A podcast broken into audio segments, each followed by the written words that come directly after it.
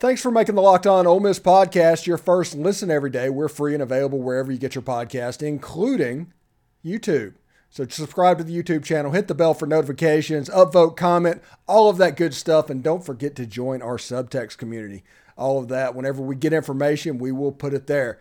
Now, Saturday recruiting has been an Ole Miss staple for Locked On Ole Miss forever. We've been using somebody else. This is the new recruiting guy. This is Brian Smith. He's actually a neighbor of mine, kind of. How you doing, Brian? It is ironic how close we are to one another.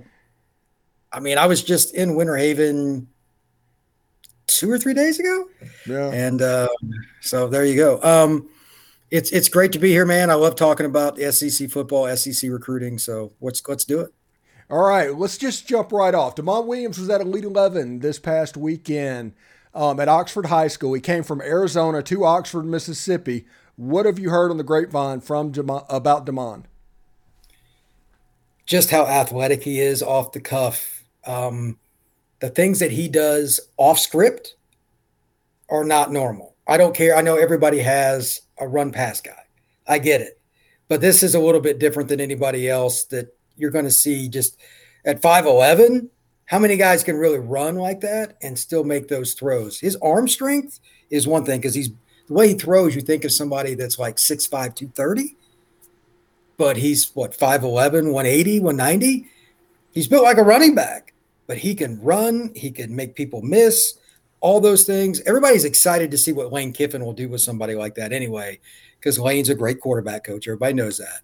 I hope that he gets a chance to play early just because I like his style of play. That's just I will be surprised if he doesn't end up at Elite 11, and I also think that he's a kid that's got to be able to be himself, and I think Lane will let him do that once he gets to the college level. Yeah, and he's people might not know this about Demond, but he's an 11 100-meter dash kid. I mean, that is legit speed to go along with that rocket launcher of an arm. That's why I like him so much, because Lane loves RPO. And this kid is just born to do it. Why would you not want him to be your guy in that offense? A lot of people probably say, he's 5'11". In Lane's offense, not going to matter. It'll work out just fine. Yeah, and let's move in-state from there. Go from Arizona to Mississippi. Kamarion Franklin, the – some top player in Mississippi, sites have Jamonte Waller. Either way, you've got two defensive linemen in a state that just churns out defensive linemen. But what do you know about Kamarion? He's a great kid in terms of his ability to get off the ball, to hit people, just be physical. But he's developing, he's learning. He's a kid that I saw the end of his sophomore year going into his junior year at Under Armour in Dallas. And when he walked up to me, I'm like, he's one of those guys that just towering physical presence, and it just says SEC West. He's not a guy that you're going to worry about fitting in, okay? He's a day one, I can be in the rotation guy. And then he's also very coachable, very likable. The last time I texted with him, I asked him actually about one of his teammates. He's very encouraging, very positive. He's not going to be a problem in your locker room no matter where he goes. I think this is a kid that's going to be a top 25 kid for most services by the end of the year. The more he learns, because his ceiling is much higher than where he's at right now. He's got a lot to go, and I still think he's a five-star talent. So, I mean, if they don't rank him number one, that also says a lot about Waller, but that's another conversation we'll talk about here in just a second.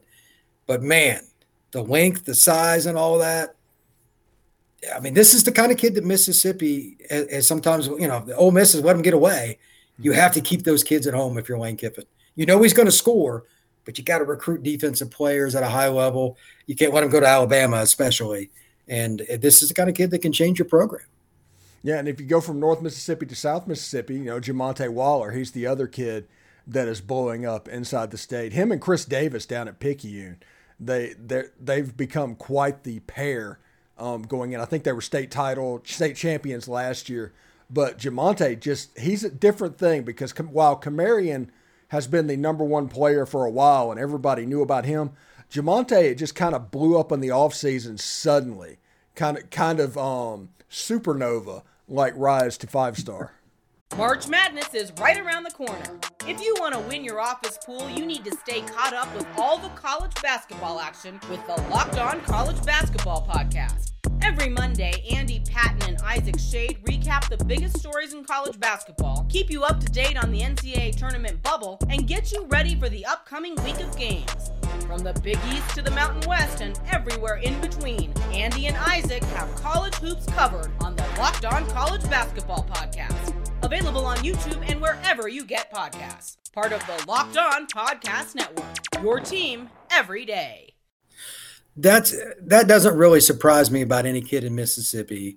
I've covered that state a few times. It is massive, but the kids are broken up into little sections all over the state. It's really hard to cover Mississippi. Like, we live in Central Florida. There are players everywhere here. It's easier to cover. There are more analysts. So if Waller lived where you and I do, his recruitment would have been covered a lot differently. So I'm not really concerned about what his ranking was 6 months ago.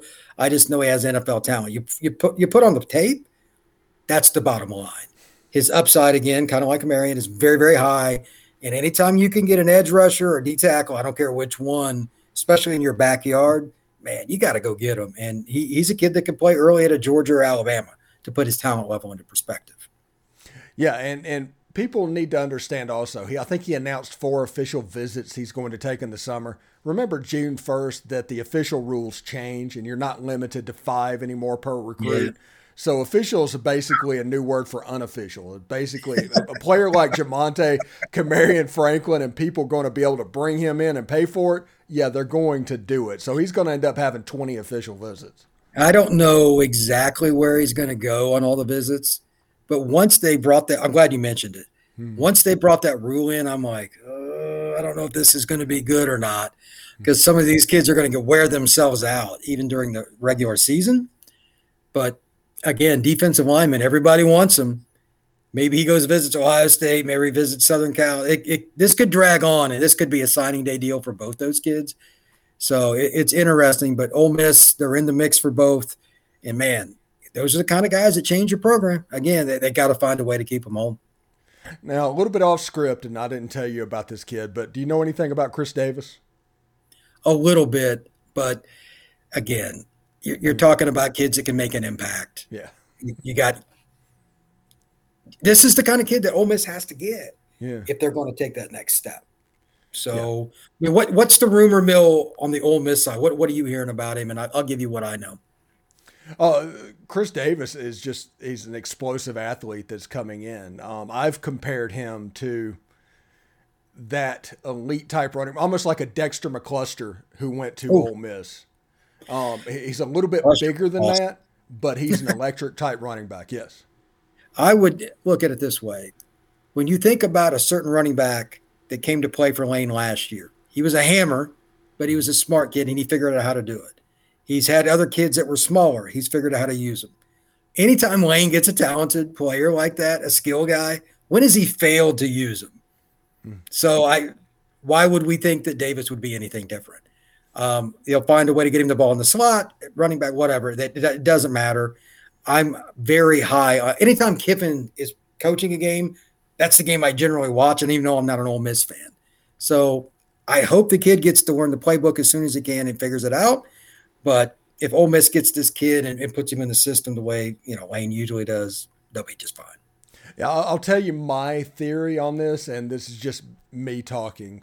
But I think Lane Kiffin, is from the Pete Carroll tree, the Southern Cal tree, and therefore their most popular running back tandem that he has probably been around was Reggie Bush and Lendale White. And with Quinshon Judkins, he probably sees a Lendale White type.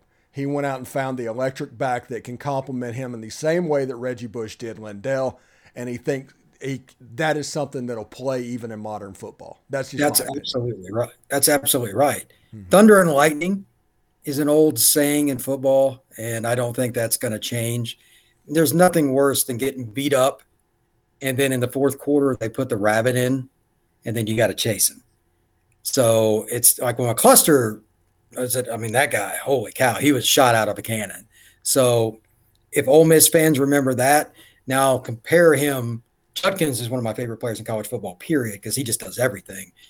You're going to get beat up by him, and then you got to chase the other kid after you're tired. That's not a good time.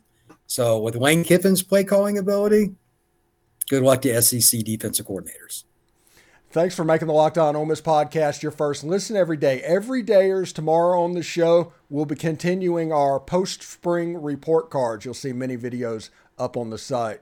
Anyway, thank you, Brian, so much for stopping by and talking a little recruiting. I spent 10 years at Rivals.com, so I like talking recruiting. It's one of those things. So, well, thank you for having me on, and I'm always ready to talk recruiting. All right, we'll talk to you next week, bud. Take care.